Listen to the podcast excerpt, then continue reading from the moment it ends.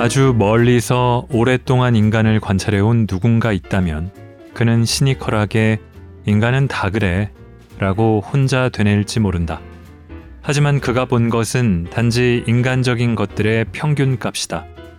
비록 나의 삶이 허다한 아무나의 삶만큼이나 뻔하디 뻔하다 해도 부정할 수 없는 엄연한 사실은 이런 것이다. 광활한 시간의 평면 속에서 각각의 점들은 고유값을 가지고 단 한 번만 어떤 위치에 나타나 찰나를 맴돌다 사라진다는 것. 우리 각자는 저마다의 원인과 목적을 가지고 저마다의 극단을 산다는 것. 그래서 다른 누구의 극단도 완전히 알지 못하고 저지할 수도 없다는 것. 나는 이것이 사랑스럽다. 골라드는 뉴스룸 책 읽는 순간 북적북적입니다. 저는 심영구 기자입니다. 제가 얼마 전에 이사를 했습니다. 아, 길게는 20년 가까이 들춰보지도 않았던 책들이 쏟아져 나왔고요. 그리고 지금 보면은 몹시 부끄러운 일기나 메모 같은 것들도 나왔고, 그래서 음, 앞으로도 한 20년 지나도록 보지 않겠다 싶은 것들을 면 무더기씩 갖다 버렸습니다. 갖다 버릴까 말까 하다가 보관했던 것 중에 눈에 들어왔던 게제 20대 초중반에 한때 빠져 있었던 영국의 좌파 역사학자 에릭 홉스봄의 책들, 극단의 시대, 혁명의 시대, 이 제국의 시대, 자본의 시대 등등 이 시대 시리즈 그런 게 책도 굉장히 두꺼워요. 양장본으로 나온 책들이 들어오더라고요. 그 중에서 극단의 시대는 이 1차 세계대전부터 소련의 붕괴까지를 20세기로 규정하고 이를 극단의 시대라고 명명했는데 그때 그 해석을 읽으면서 뭔가 눈이 번쩍 뜨이는 듯한 느낌을 받았었습니다. 그때는 20세기의 끝자락이었죠. 그런데 21세기가 그 뒤로 20년 넘게 흘렀다니 참 극단적이네요.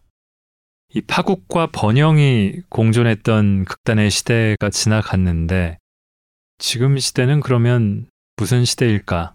극단의 시대가 아직 끝나지 않은 건가? 아니면 시즌 2를 맡고 있나? 초극단의 시대일까? 지금 시대를 후대 사가들은 뭐라고 부를지 궁금해집니다. 음, 지난번 북적북적 제가 읽지 않은 책에 대해 말하는 법을 읽을 때도 얘기했었는데 요즘 업무에 가사에 좀 쫓기듯이 살다 보니까 한가롭게 책을 읽을 여유가 잘 나지 않습니다. 그래서 이번에 책 무더기들을 보면서 언제고 차분히 예전에 읽었던 새 책에 대한 욕심보다도요, 예전에 읽었던 좋은 책들, 좋은 기억의 책들, 아니면은 꼭 읽고 싶은 책들 쌓아놓고서 하나씩 하나씩 펼쳐보고 싶다는 생각이 부쩍 드네요. 그렇게 변함없이 또 다시 읽고 다시 읽을 수 있는 책들은 아마 클래식, 고전의 반열에 올라간 책들 아닐까 싶습니다. 그런 마음들을 꾹꾹 눌러 담아서 고전 독서 에세이를 골라왔습니다. 제가 작년에 이 작가의 첫 책, 두 번째 책을 내신 게 오늘 갖고 온 책이고 첫 번째로 냈던 책 실례지만 이 책이 시급합니다를 북적북적에서 읽었습니다. 이번에 가져온 책은 이수은 작가의 평균의 마음입니다. 낭독을 허가해준 출판사 메멘토에 감사드립니다. 제가 이제 와서 살짝 고백하면요. 원래는 이수은 작가의 책 중에 평균의 마음을 먼저 알고 읽었습니다. 그래서 작년에 원래는 평균의 마음을 읽으려고 했는데 다른 책도 있다길래 그것도 찾아보니까 어, 좋더라고요. 그러면은 조금 더 출판된 뒤에 시간이 지난 책을 먼저 읽자. 이 책은 나중에 읽자. 해가지고 아껴뒀었거든요. 그렇게 수개월 전에 먼저 읽으려던 책으로 해가 바뀌어서 돌아왔습니다. 이 평균의 마음에서 다루는 고전은 고전을 다루는 책인데요. 멀리는 호메로스의 일리아드, 플라톤의 향연, 국가부터 종의 기원, 뭐 물리와 철학 같은 것들까지 한 70여 종이 됩니다. 각 책들을 하나하나 소개하는 방식은 물론 아니고 인용한 대목도 거의 없습니다. 그러면 어떻게 다루고 있냐? 들어가는 말에서 먼저 들어보시겠습니다.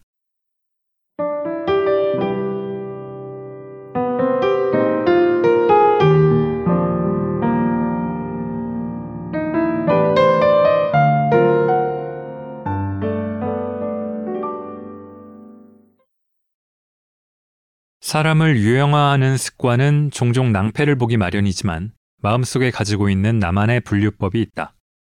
1. 내가 좋아하는 것을 세상 사람 모두가 사랑하길 바라는 타입. 2. 내가 좋아하는 사람만은 내가 좋아하는 것을 함께 좋아해 주길 바라는 타입. 3. 좋아하는 것은 뭐가 됐든 혼자 즐겨야만 하는 이유를 갖가지로 지어내는 타입. 1번 유형은 바이럴 마케팅의 핵심 타깃, 입소문을 내는 사람들이다.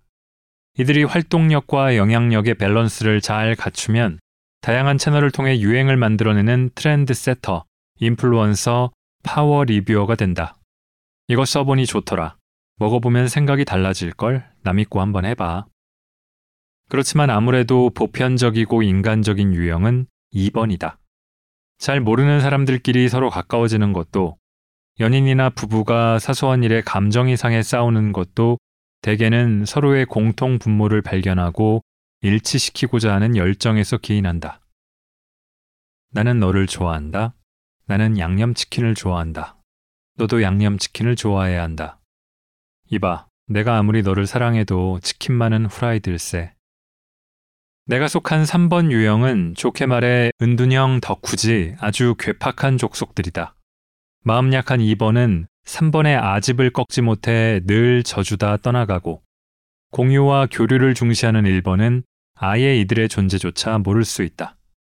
좋은 건 함께하고 싶고 나누고 싶은 게 다들 당연한 거 아니야? 아닙니다. 아니고요. 좋아하기 때문에 혼자 보고, 좋아하니까 혼자 먹고, 좋아해서 혼자 듣고, 그래서 점점 더 좋아지게 되는 은밀함의 나선형 계단을 따라 끝없이 하강하는 인간도 적잖이 있다.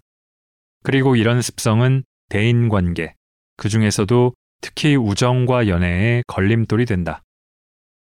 거리가 있는 상대에겐 취존 좀 이라고 눈칠 수 있지만 서로 볼 꼴 못 볼 꼴 다 본 사이에서 혼자를 고집하는 건 관계 자체에 대한 도전으로 받아들여진다.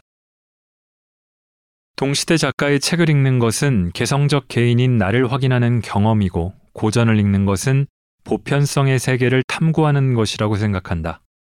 전적으로 공감하기도, 나의 현실에 곧바로 적용하기도 어려운 내용들 속에서 인간의 항상성을 발견하는 것이야말로 고전이 주는 크나큰 위로고 기쁨이라고. 그러나 그 존재의 근본을 개인의 고유성으로 파악하는 현대인에게 고전에 대한 열광은 퇴행적 권위주의나 소외된 소수자의 취향으로 치부되곤 한다. 그러니까 내가 평균에 관심을 기울이게 된 것은 세상이 가리키는 평균이 어느 지점에 있는지를 잘 알아차리지 못해서였다. 나는 늘 엉뚱한 데에 가 서 있었고, 거기가 아니라 여기가 우리이고 보통이라고 지적받았다. 대부분의 자유가 그러하듯이 인류의 문명사에서 해석의 자유 또한 상당히 최근의 개념이다. 인간은 아주 긴 세월 동안 획일화된 신념의 세계를 살았다. 그게 종교건 윤리나 정치의 영역에서건 남과 다른 생각, 다른 의견, 다른 관점을 갖는 것은 거의 허용되지 않았다. 그러다가 근대 이후 드넓은 자유의 문이 열려 마침내 누구나 자신만의 생각을 말하고 자신만의 눈으로 읽고 자신만의 주장을 쓸 수 있게 되었다. 이는 필연적으로 모든 해석을 사견으로 가정의 한 가지로 만든다. 이제 사람들은 과거에는 쓸모없던 고민을 열심히 하며 살게 됐다. 내 생각은 얼마나 일반적일까 혹은 객관적일까? 내 감정이나 욕망은 시대의 경향과 부합할까 뒤처져 있진 않나 혹은 유니크하게 벗어나 있는 것은 아닐까? 해석의 자유를 가진 현대인은 각자 자기만의 모호하고 불분명한 주관성이라는 웅덩이에 들어앉아 서로를 비교한다.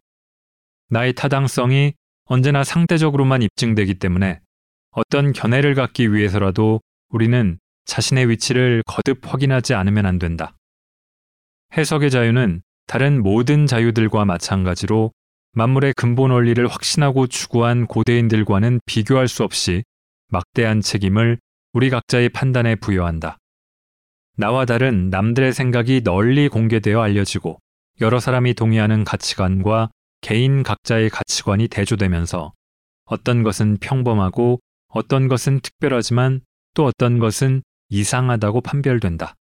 개성과 다양성이 중요한 가치로 존중될수록 주류와 비주류를 구분하고 싶어 하는 욕망은 더 뚜렷해진다. 내 생각에 평범성은 몰개성이 아니고 다수에 통하는 것이 늘 가장 평범한 것도 아니다. 바다는 수없이 많은 평범한 물결로 이루어지지만 모든 물결이 다 배를 밀어내는 파도가 되진 않는다. 때로는 어떤 작은 기이함, 못 보던 판자 하나가 완전히 새로운 해안으로 우리 모두를 이끌기도 한다. 어쩌면 우리가 보편적이라거나 극히 예외적이라고 여기는 것들이 실제로는 그다지 보편적이지도 예외적이지도 않을 수 있다. 아마도 이런 물음에 답하고 싶어서 나는 여태 고전을 붙들고 있는 것 같다. 고전을 읽는 이유는 저마다 다르겠지만 나는 스페인 철학자 오르테가 이 가세트의 말에 전적으로 공감한다. 고전을 자세히 읽는 것은 무한히 많은 주제가 정신에 자극을 주도록 하기 위해 우리 정신의 반사면들을 증가시키는 일이기 때문이고 그게 고전이어야 하는 것은 내 가슴이 비참함을 느끼지 않기 위해서는 모든 유산이 필요하기 때문이다. 우리가 살아온 날들의 의미를 설명하고 살아가는 노고의 가치를 인정하기 위해서 인간인 내가 한사코 인간성을 긍정하려고 인류 공동의 문화유산에 기쁘게 의지하는 것이다.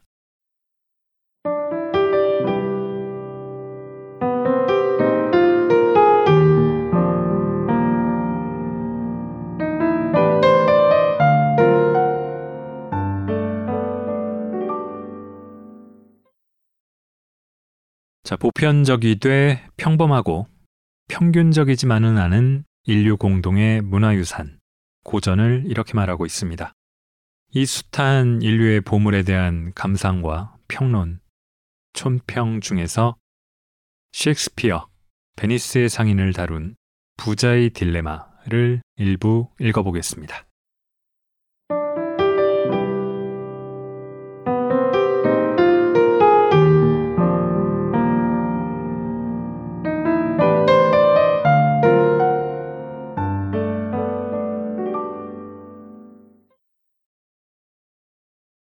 부가 정치적 정당성을 획득한 것은 19세기 미국에서부터였다. 왕도 귀족도 없이 1776년에 이민자들이 건국한 이 신세계에서 민주주의란 누구든지 자수성가할 수 있는 자유시장을 보장하는 것을 뜻했다. 물려받은 부와 신부는 아무도 못 가졌으니 평평한 운동장이고 성공이 오직 본인의 근면과 노력 그리고 얼마간의 운에 달려 있다면 부자가 되었다는 사실은 곧 그 사람이 훌륭한 미덕을 갖췄다는 증거다. 오늘날 우리가 공유하는 승자로서의 부자 관념은 여기서 비롯했다. 미국 역사상 가장 위대한 부자로 꼽히는 앤드류 카네기는 스코틀랜드의 가난한 직조공의 아들로 태어났으나 13살에 미국으로 건너가 철강, 철도, 해운 사업으로 억만장자가 되었다. 부의 복음 전도사로 부자의 사회적 책무를 무엇보다 강조했던 카네기는 승리의 민주주의라는 저서를 이렇게 시작한다. 비록 내 고국은 나의 동등함을 부인했으나 평등한 법 아래에서 나를 타의 귀감이 되게 해준 사랑하는 공화국에 이 책을 바친다. 하나, 유구한 역사와 유교 문화의 전통을 가진 우리 민족은 체면과 예의 범절을 중시하고 위아래를 따지는 법도가 확실하여 도저히 졸부를 최고의 민주적 영웅으로 지켜세울 수가 없다. 직업에 귀천이 없다는 말이 진실이었던 때가 없고 자유자본주의 사회인 오늘날에도 돈을 천시하는 사고방식은 여전하다. 무슨 소리? 나 돈 되게 좋아하는데? 반문하시는 분들도 다만 정승처럼 쓰고 싶을 뿐이지 개처럼 벌고 싶은 마음은 없을 것이다. 조선 최고의 실학자였던 박지원의 양반전은 양반의 허위의식과 부패상을 조롱한 풍자 문학으로 널리 해석되지만 실은 200년이 지난 지금까지도 위력을 발휘하는 부에 대한 이중적 태도를 극명하게 보여준다. 학문은 더없이 높았으나 누구보다 가난한지라 막대한 세금을 체납하고 있던 선비에게 고을의 부자가 찾아온다. 세금을 대납해 줄 테니 양반 지위를 파시라. 당사자 간 거래는 이견 없이 성사되었는데 문제는 그 다음이다. 천석에 달하는 체납금이 일시불로 납부되자 이를 의아히 여긴 군수가 사정을 알아보고는 양반 매매 증서를 수여하겠다며 부자를 부른다. 군청 소속 행정공무원 전원이 근엄하게 도열한 가운데 군수가 양반의 도리를 낭독하는데 사서삼경과 삼강 오륜에 따라 엄격한 자기 수련을 해야 하는 양반의 삶은 족쇄 그 자체요. 양반 지위를 앞세워 저지르는 폐악은 도적의 행태나 다름없다. 군수는 이 증서에 적힌 내용 중 하나라도 어길 시 거래는 원천 무효임을 엄중히 경고한다. 결국 부자는 양반 되기를 포기하고 만다. 물론 당시의 사회 체제를 감안하면 이 정도 비판도 꽤 진보적이라 하겠지만 그럼에도 그 바탕에 자리 잡은 굳건한 계급 의식은 어쩔 수가 없다. 표면적으로는 양반을 풍자했지만 이 이야기에서 실질적 손해를 입은 사람은 부자밖에 없다. 가난한 선비는 체납 세금을 해결했고 군수는 어쨌거나 세금 완수에 성공했으니 아쉬울 게 없는데 부자는 천석사를 날리고 군수의 언변에 말려 감히 양반되려던 꿈을 좌절당한 것이다. 부자는 내 가진 것을 베풀라며 곤장이나 맞고 다닐 뿐 선비에게 대납해준 쌀의 반환을 청구할 수도 자신에게만 엄격한 룰을 적용하는 군수의 불공평에 항명할 수도 없었을 것이다. 돈으로 신분을 사고자 하는 욕망에 대한 비판은 결국 이쪽이든 저쪽이든 선은 넘지 말라는 메시지다. 부자는 그저 돈이 많은 사람일 뿐 그의 인격에도 재산에도 존중할 만한 가치는 부여되지 않는다. 바로 이 지점에서 부자의 딜레마가 생겨난다. 양반전의 부자만큼이나 억울하고 유명한 서양 부자로는 샤일록이 있다. 셰익스피어의 희곡 베니스의 상인에 나오는 고리대금업자 유대인 말이다. 물론 제목의 베니스의 상인은 샤일록이 아니다. 국제무역 상선 투자자인 안토니오는 바람직한 부자다. 후덕하고 너그러워 곤궁한 이들에게 돈을 꿔주더라도 절대 이자는 받지 않는다. 이 훌륭한 베니스 시민이 어쩌다 악질 고리대금업자와 얽히게 되었나. 그의 절친인 바사니오가 포셔라는 처녀에게 반해 청혼하려는데 대부호인 아버지가 일찍 죽어 막대한 재산을 물려받은 여인이라 구혼자들이 문전성시를 이루는 중이다. 해서 경쟁자들에게 꿀리지 않으려면 이래저래 자금이 필요하니까 샤일록에게 돈을 꾸면서 보증을 사달라고 부탁했기 때문이다. 안토니오는 하필 이때 여러 척의 배에 거액을 투자한 상태라 수중에 현금이 없다. 하지만 사랑하는 친구를 도울 수 있다면 얼마간의 모욕은 감수하기로 한다. 셰익스피어를 좋아하는 고상한 문학 독자들께선 아마 별 관심이 없으시겠지만 이 대부 계약에서 오간 돈의 액수와 거래 조건은 따져볼 필요가 있다. 바사니오가 샤일록에게 3천 두카트를 딱 3개월만 쓰겠다고 하자 샤일록은 이자를 면제해주는 대신 상환일을 넘길 시 연대보증인 안토니오가 페널티를 감수하는 계약서를 작성해 공증하기로 한다. 아시다시피 샤일록의 조건이란 보증인의 심장 근처에서 살 1파운드, 450g을 도려내는 것이다. 여기서 궁금증이 생긴다. 대체 얼마나 큰 액수기에 이런 비정상적인 대부 계약서가 문제없이 법률로 공증될 수 있었을까? 17세기 베네치아는 국제무역의 중심지로 베네치아 금화인 두카트는 오늘날 달러와 같은 기준화표로 쓰였다. 당시 두카트는 순도 97에서 98%의 금으로 만들어졌으며 개당 3.5g이었다. 2021년 8월 현재 국제 금 시세는 1 트로이 온스 약 31g당 1729달러로 3천 두카트면 한화로 7억 원에 육박한다. 당시 베네치아 시민 한 명의 1년치 생활비가 이 두카트 내외였다고 하니 실제 가치는 훨씬 컸겠다.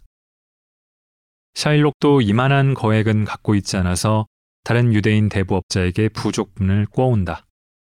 이제 돈의 크기를 알고 나니 생각이 좀 바뀌시는지.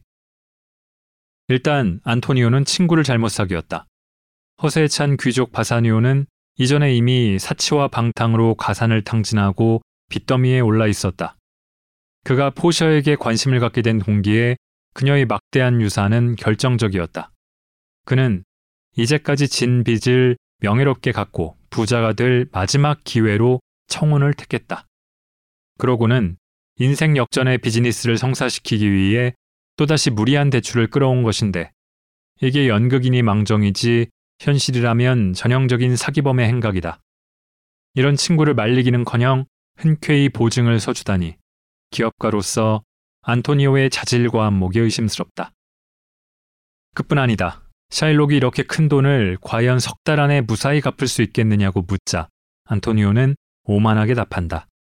그때쯤엔 내 배에서 나올 수익이 3천 두카트의 3배의 세곱이니까 염려 붙들어 매시라. 우수리는 떼고 계산해도 무려 60억이다. 그는 자기 목숨을 담보로 하는 계약서에 서명하면서 기대 수익의 최대치만 세말 뿐 손실에 대해서는 아무런 대책이 없다. 아무리 타고난 부자라도 자연재해와 같은 불운 앞에서는 속수무책이기 마련인데 해상 무역이라는 큰 사업을 하시는 분이 리스크 관리에 이렇게 소홀하다니. 안토니오가 기한 내에 빌린 돈을 갚지 못하게 되자 샤일록은 소송을 걸지만 피는 한 방울도 안 되고 계약에 따라 순전히 살만 떼어가라는 판사의 명령을 지킬 도리가 없어 결국 포기하고 만다. 이렇게 만사 잘 해결되었으니 후련한가? 잔인하고 비정한 부자를 응징한 재판관이 실은 변장한 여인 포셔였다는 설정 또한 이 작품이 안겨주는 쾌감의 한 축이지만 내가 만일 샤일록이라면 이 판결은 억울해서 지병을 얻을 만하다. 베니스의 상점에서 쟁점이 되는 경제와 법률의 두 축은 근대적 관점의 출현과 깊은 관련이 있다. 먼저 샤일록의 주장을 요약해보면 세 가지 질문이 생겨난다. 첫째, 적법한 절차에 따라 이루어진 계약일지라도 그 이행을 요구하는 것이 위법이라고 판단한 요건은 무엇인가? 둘째, 도덕적 선택 행위인 자비, 자선, 기부를 국가가 개인에게 명령한다면 그러한 명령권은 어떤 경우에 정당한가? 셋째, 이은 추구의 수단으로 빌려준 돈에 대해 청구하는 이자를 법으로 제재한다면 그 이유와 목적은 무엇인가? 이 중 세 번째 질문은 샤일록이 안토니오에게 증오에 가까운 원한을 품게 된 동기와도 관련이 있다. 평소 안토니오는 누구에게나 이자 없이 돈을 빌려줌으로써 지속적으로 샤일록의 사업을 방해했다. 안토니오는 대부업 자체를 비난하면서 공개적인 장소에서 샤일록을 이자나 받아먹는 개자식이라고 욕하고 침뱉고 발길질했다. 샤일록은 반문한다. 돈으로 돈을 벌면 왜 안 되나? 이는 초기 자본주의 형성기에 대두된 가장 근본적인 물음이며 이에 대한 답은 영국의 경제학자 애덤 스미스가 1776년에 발표한 국부론에서 찾을 수 있다. 어떤 나라에서는 화폐에 대한 이자가 법으로 금지되어 있다. 그러나 어떤 곳에서든 화폐를 사용해서 무엇인가를 얻을 수 있으므로 화폐의 사용에 대해 무엇인가를 지불해야 한다. 채무자는 자신의 목적, 필요, 이익을 위해 채권자의 돈을 사용한 것이므로 그 대가를 이자의 형태로 지불해야 한다는 교환의 원리다. 이는 토지를 빌려주고 경작물의 일부를 지대로 받는 것이나 노동을 제공하고 급여를 받는 것과 다르지 않다. 무엇보다 스미스는 이자율과 관련해 샤일록에게 매우 유리할 만한 진술을 하는데 다음과 같다. 최저의 보통 이자율은 대부할 때 조심을 하더라도 면하기 어려운 우연한 손실을 보상하는데 충분한 것보다 커야만 한다. 이자율이 이것보다 크지 않으면 자선 또는 우정이 대부의 유일한 동기일 것이다. 그렇다. 샤일록에게는 안토니오와 그 친구에게 우정이나 자선으로 돈을 빌려줄 어떠한 동기도 없었다. 그렇다면 3천 두카트라는 막대한 금액에 대한 위험 부담금을 고려한 적정 이자율은 얼마일까? 또는 이자를 면제해주는 대신 보증인의 신용담보로 대출이 이루어졌다면 보증인의 배상 책임 한도는 얼마일까? 아무래도 이게 쉽게 계산이 안 되니까 안토니오도 순순히 엽기적인 신체 포기 계약에 합의하지 않았을까? 스미스가 명시하고 있듯 인간은 항상 다른 동포의 도움을 필요로 하는데 단지 그들의 선심에만 기대해서는 그 도움을 얻을 수가 없다. 거지 이외에는 아무도 전적으로 동포들의 자비심에만 의지해서 살아가려고 하지 않는다. 자본의 관점에서 보면 상인 안토니오가 샤일록의 이자 수수를 비난하는 데는 이율 배반의 요소가 있다. 안토니오는 대부업이 돈을 빌미로 남의 돈을 뺏는 도둑질이라고 한다. 하지만 안토니오 자신도 무역선의 투자에 부를 창출한다는 점에서 돈으로 돈을 벌기는 매한가지다. 심지어 안토니오는 자신의 수익률이 원금의 3배의 3배, 즉 900%나 된다고 자랑했는데 이 정도면 대부업자 샤일록과는 차원이 다른 거대 자본가다. 사실 둘 사이의 이자 논쟁에서 부각되는 것은 기독교와 유대교의 대립이다. 샤일록은 경제의 관점에서 이자를 주장하는데 안토니오는 이를 종교의 관점으로 비판한다. 제3자가 보기에 이 논쟁에선 안토니오가 패자다. 그런데 아무도 샤일록 편을 들지 않는다. 샤일록이 항변하듯이 이는 기독교도 베니스인들의 이교도 외국인에 대한 차별이다. 그래놓고는 재판이 벌어지자 판사와 베니스 공작까지 모두 합세해 샤일록에게 자비를 요청한다. 샤일록에게는 선처를 거부할 법적 권리가 있고 그렇게 한다. 바로 이 선택이 소송의 성격을 민사에서 형사로 전환한다는 사실을 샤일록은 인지하지 못했다. 형법의 근대성은 개인의 신체의 자유와 생명을 어떠한 경우에도 침해할 수 없는 고유권으로 인정하는가 여부에서 출발한다. 대다수 나라의 형법이 쌍방의 자발적 합의가 있었더라도 타인의 자살이나 안락사를 도운 사람을 자살 방조죄나 살인 교사죄로 처벌하는 것도 같은 이유에서다. 안토니오는 온전한 정신 상태로 자유의지에 따라 자필 서명했으며 그가 계약의 내용을 충분히 이해하지 못했다고 볼 어떠한 근거도 없다. 그는 이 일이 잘못되면 계약에 따라 친구를 대신해 죽겠다고 본인 입으로 말했다. 아무리 그렇다고 해도 법은 샤일록에게 타인의 목숨을 좌우할 권한을 허용하지 않는다. 이것이 그의 첫 번째 질문에 대한 답이다. 샤일록은 부자 아내와 결혼에 성공한 바사니오가 원금의 두 배를 배상할 테니 안토니오를 선처해달라고 사정했을 때 그 제안을 받아들였어야 한다. 자선은 통상적으로는 선행, 즉 윤리의 영역이지만 일정 조건 하에서는 정의, 즉 법률의 문제로 바뀐다. 샤일록은 판사에게 그동안 자신이 안토니오에게 받은 수모를 호소하며 정의로운 법의 판결을 요구한다. 하지만 판사는 피해자로서 샤일록의 주장에 일정 정도 타당성이 있음을 인정하면서도 가해자 안토니오에 대한 그의 분개심에는 동감하지 않는다. 왜냐하면 가해자가 처벌받아 마땅한 대상이 되려면 피해자의 분개심을 수용하기에 앞서서 우리는 반드시 가해자의 동기를 비난해야만 하기 때문이다. 정의로운 분노는 중립적 관찰자가 공감할 수 있을 정도로 억제된 노여움이어야 하며 이를 넘어선 분노는 혐오와 불쾌감을 불러일으켜 우리는 분노하는 사람이 아니라 그의 분노의 대상이 된 사람에게 관심을 갖게 된다. 안토니오의 행위, 만기 체납에는 공정한 관찰자인 우리가 분개할 만한 고의성이 없다. 그에 반해 피해자 샤일록이 요구하는 처벌의 수위는 분개심이 허용하는 적정 범위를 매우 초과한다.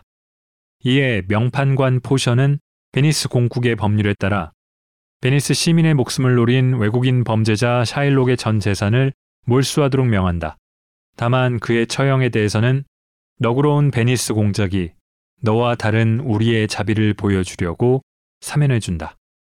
이렇게 하여 동감을 얻지 못한 복수는 좌절되고 적정성에 따른 정의가 실현되었다. 라고 해석하는 것이 합당할 것이다. 그렇긴 한데 어쩐지 여기에는 뭔가 다른 요소가 더 있을 것만 같은 느낌이 든다. 안토니오와 샤일록은 둘 다 부자다. 그런데 안토니오가 타인에 대한 자유로움의 발로로 돈을 빌려준다면 샤일록에게 대부업은 경제적 풍요를 얻기 위한 이기적 수단이다. 당연히 안토니오의 관대함은 존경을 얻는 반면 샤일록의 가혹한 이윤 추구는 원성을 산다. 안토니오가 과시하는 자애심은 샤일록의 인색함과 대비되어 더 쉽게 좋은 평판을 얻는다. 안토니오가 베니스 상인으로 성공한 비결이 이것이다. 사람들이 꾸준히 안토니오에게 보여주는 친절과 선의와 지지는 그가 베푼 호의의 결실이다. 이에 맞서 샤일록에게는 수모를 견디며 이룬 부를 뻐기는 것 외에 다른 어떤 선택지가 있었을까?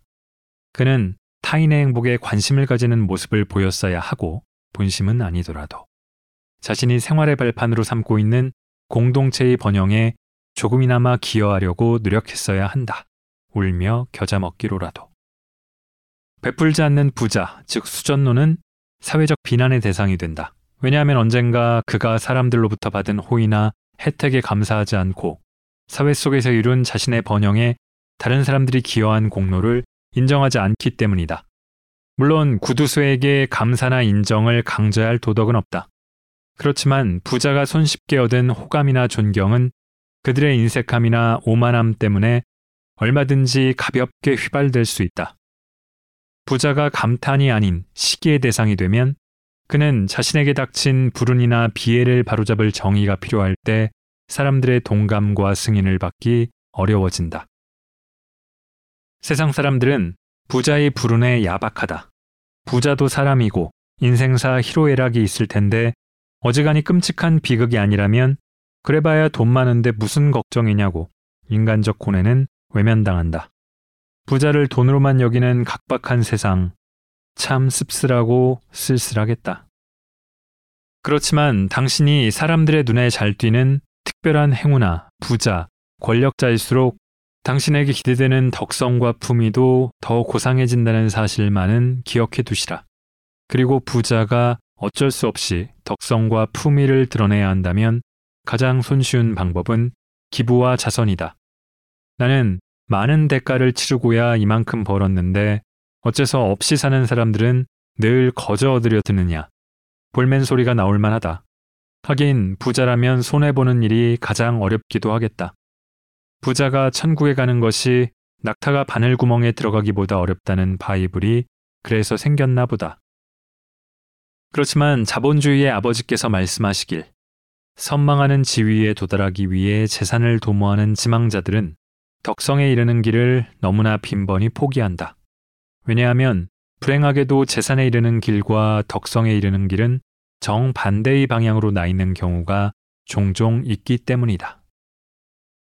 아무쪼록 부자가 되느라고 아등바등하는 사이 잃어버린 당신 내면의 밝은 빛을 되찾으시길. 부자도 아니면서 부도덕한 사람들은 유구무원이고요.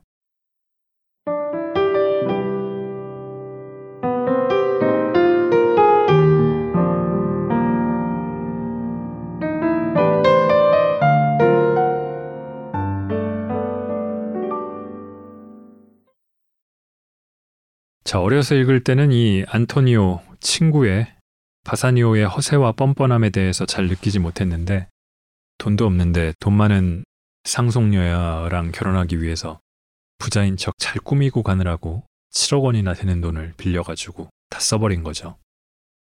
이렇게 보니까 명확하네요. 그러면서도 대비되는 두 베니스의 상인 안토니오와 샤일록을 근대의 관점에서 분석해서 들여다보는 걸 보면은 그리고 현재에도 유효한 부자의 미덕. 부자가 그냥 돈만 많으면 아무런 호의나 존경이나 그런 걸 받을 수 없겠죠. 그런 게 여전히 유효하다는 걸, 그래서 고전이라는 걸 다시 깨닫게 하는 해설입니다. 자, 이 책의 제목이 평균의 마음입니다. 들어가는 말에도 잠시 나왔듯이 고전을 읽는 게 보편성의 세계를 탐구하는 것이고 평균이 의미하는 게 꼭 획일성과 균질함은 아니라는 것. 몰개성도 아니고 또 다수라고 해서 항상 가장 평범하고 평균인 것도 아닙니다. 극단값이 두드러져서 평균이 오히려 극단을 감출 수도 있는 거고요.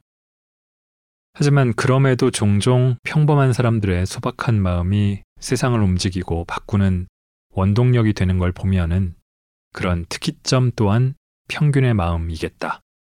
라고 생각이 듭니다. 이를 보여주는 위대한 작품 레미제라블을 다룬 장 평균의 특이점 읽으면서 이번 주 북적북적 마치겠습니다. 이 평균의 마음은 제 북적 북적 역사에서 어떤 특이점을 만들고 있을까요? 들어주신 모든 분들 감사합니다.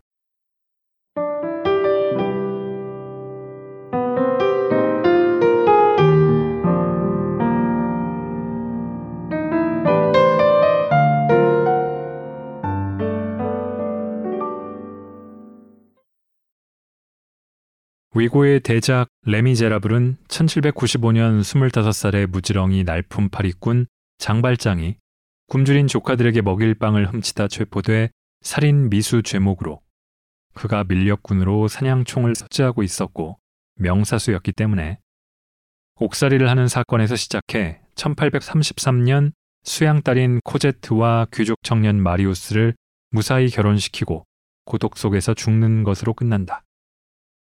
장발장의 63년 인생 역정은 격동의 시대 한가운데 내동댕이 쳐진 한 인간의 부단한 사투였다. 프랑스 대혁명과 로베스피에르의 공포정치기, 나폴레옹의 제1제정기, 루이 18세와 샤를 10세의 왕정 복고기, 그리고 마침내 프랑스의 마지막 왕 루이 필립의 입헌 군주제까지 거대한 역사의 물결이 장발장을 스치고 지나간다.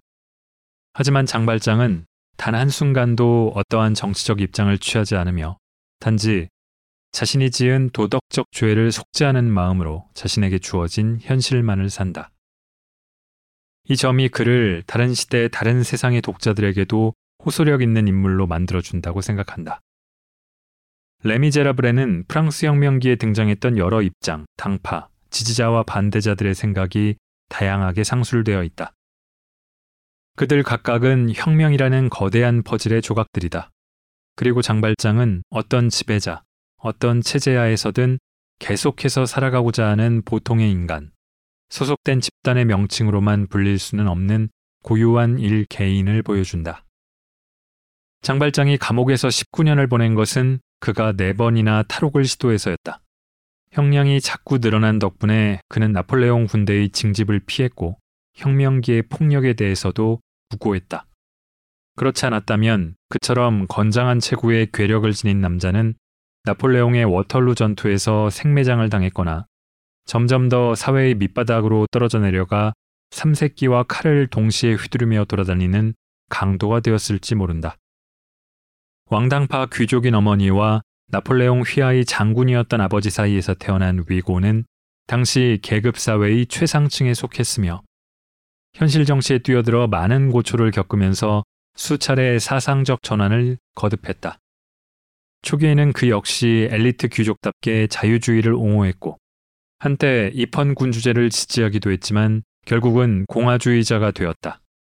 그 사이 그의 마음속에는 간단 명료하게 흑 또는 백으로 답할 수 없는 많은 질문이 떠올랐을 것이다. 그래서일 것이다.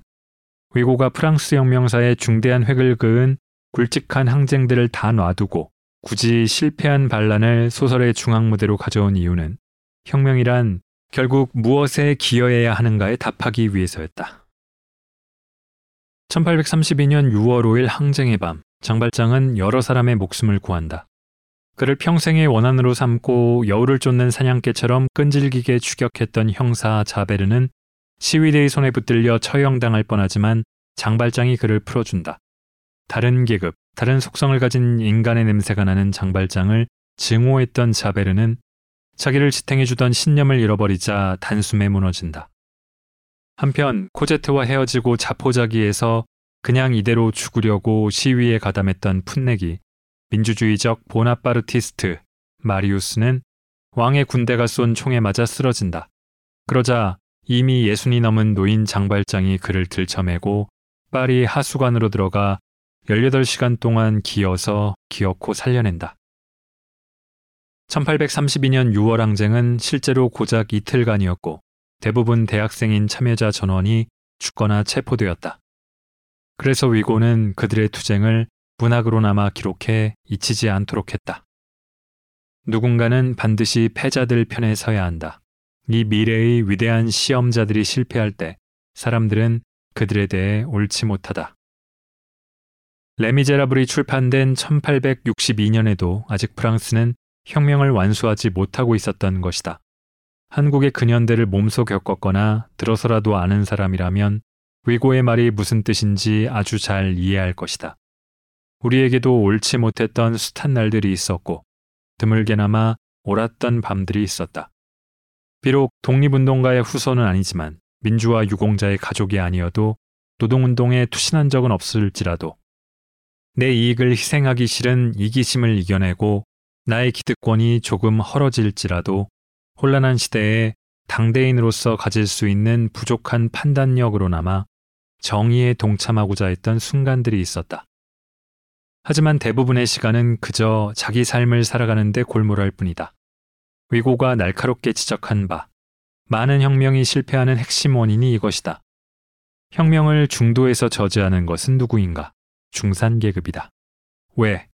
중산계급은 만족에 도달한 이익이기 때문이다. 부르주아, 그것은 이제 자리에 앉을 겨를을 가진 사람이다. 의자는 계급이 아니다. 대학생들이 거리에 바리케이드를 치고 정부군과 대치하는 동안 중산계급은 대문을 걸어 잠그고 창문에는 총알이 날아들지 못하도록 침대 매트리스를 매달아 놓고 촛불을 끈 채로 또 한 번의 폭동이 지나가길 기다리며 어둠 속에서 숨죽이고 있었다. 그들이 비겁했을까? 그랬더라도 누가 그들에게 투사를 강요할 수 있었겠나? 민중은 이념보다 강력한 물질적 요구와 심정적 절실함, 즉 밥통의 필요에 따라서 싸우기 때문이다. 그래서 만일 패자의 편에 서지 않는 다수를 비난할 자격을 자신이 독점한다고 믿는 혁명가가 있다면 그는 언제든지 가장 위험한 처단자로 돌변할 수 있다. 공포정치기의 선동가였던 생쥐스트는 그 잔인성과 극단성 때문에 죽음의 천사장이라는 별명으로 불렸는데 그가 한 연설 가운데 프랑스 혁명기 내내 거듭 인용되며 폭력을 정당화하는 데 쓰인 대표적인 문구는 다음과 같다. 혁명은 적에 맞서는 자유의 전쟁이며 혁명 정부는 공공의 자유에 관여한다. 우리와 뜻을 함께하지 않는 자들은 곧 우리를 반대하는 자들이다. 종의기원 초판본을 읽어보면 애초에 다윈은 진화론이라는 것을 시도하지도 않았다. 그는 책 전체에서 진화의 동사형인 이벌브를 전개되다라는 뜻으로 딱 한 번 사용할 뿐. 시종일관 변화를 동반한 계승이라고만 표현한다. 그럼에도 다윈의 자연 선택론이 폭넓게 오인된 데는 그것이 주는 암시와 비유가 너무나도 강력했기 때문이다. 예를 들면 이런 구절들. 사회성 동물에서 자연 선택은 전체 군집의 이익을 위해 각 개체의 구조를 조정할 것이다. 자연 선택은 그 자체로 먼저 나타난 중간적인 단계들을 끊임없이 대체하고 멸절시킨다. 지구상의 수많은 개체들이 서로 투쟁할 수 있도록 하고 그 가운데 최고가 생존하도록 적응시키는 것이 바로 이 자연 선택을 통한 변화다. 과학자가 아닌 독자 대다수가 자주 간과하는 것은 진화는 수만 년의 시간과 헤아릴 수 없이 많은 세대의 개체들을 조망함으로써 발견되는 경향이지 각 개체의 단위에서는 결코 파악되지 않는 질서라는 점이다. 한 사람이 자기 생애 동안에 진화하는 것은 불가능하다. 자연은 인간이 스스로 전보다 좀 나아졌다는 주관적이고 실체 없는 믿음을 가지는 것에는 일절 관여하지 않는다. 그럼에도 우리는 유전자 단위에서 일어나는 자연의 변이를 거대한 규모의 인간 행동에까지 결부시키고 싶은 유혹을 끊을 수 없다. 다윈은 수수하고 겸손한 문체로 알아차리기 힘들 만큼 느리고 미세하지만 언제 어디서나 일어나고 있는 대자연의 법칙을 기술했으며 그가 확신하고 쓴 문장은 이런 것 뿐이다. 인간은 자기 자신의 이득만을 위해 선택하지만 자연은 자신이 돌보는 존재의 이득을 위해서만 선택한다. 그래서 자연은 진보하지 않고 다양해질 뿐이다. 하지만 대중은 거기에서 지루한 조화로움 대신 지배 또는 전멸인 투쟁을 더 눈여겨본다. 어쩌면 이 또한 근시안적 유전자에 담긴 인간의 행동 특성 일부일지 모른다. 호전적 성향을 발휘해 경쟁자인 적과 보존해야 할 나를 명확히 할수록 생존에 더 유리하니까. 생물인 인간은 완전하지 않고 믿을만하지 않으며 변덕스럽다. 적자로 살아남으려고 끊임없이 싸우고 이익을 지키기 위해 무리지어 행동하며 약육강식의 논리로 더 약한 집단을 박해한다. 그러나 가끔 민중이 다수가 보통 사람들이 독특하게 희생적이고 고결한 선택을 하기도 한다. 위고가 목격한 실제 사례 중에는 이런 것도 있다. 1939년 5월 반란 때 생마르탱 거리에서 한 늙은 장애인이 순수레에 감초수를 싣고 그 위를 한 조각의 삼색 누더기로 덮고서 바리케이트에서 군대로 그리고 군대에서 바리케이트로 왔다 갔다 하면서 정부군에게나 반란군에게나 공평하게 음료수를 나눠준다. 노인에게는 이쪽 청년이건 저쪽 청년이건 똑같이 목마른 프랑스 국민이었다. 또 1848년 2월 시위대가 튠르리 궁을 습격했을 때 성난 군중의 파괴로부터 피신시키던 보물 운반차를 지켜낸 것은 파리의 넉마주의들이었다. 누더기가 보물 앞에서 보초를 섰다. 그 속에는 3천만 프랑 값어치의 프랑스 왕관이 있었고 그들은 맨발로 이 왕관을 지켰다. 이때 민중의 외침은 도둑놈들을 타도하라였다. 그들은 단지 전제군주를 싫어했을 뿐 프랑스는 열렬히 사랑했다. 그래서 나에게 레미제라블의 잊을 수 없는 한 문장은 늘 이것이다. 부분에 대한 전체의 전쟁은 반란이요. 전체에 대한 부분의 전쟁은 폭동이다. 지극히 평범한 사람들이 어느 순간 개인의 이익과 목적을 뛰어넘어 자신이 속한 종 전체에 가장 이로운 선택을 할 때, 이 위대한 힘이야말로 평균의 특이점이다. 눈에 띄지 않고 아무것도 아닌 입자에 불과한 개인들이 순수한 의지로 중심을 향해 응집할 때 그 에너지를 막을 권력은 세상에 없다.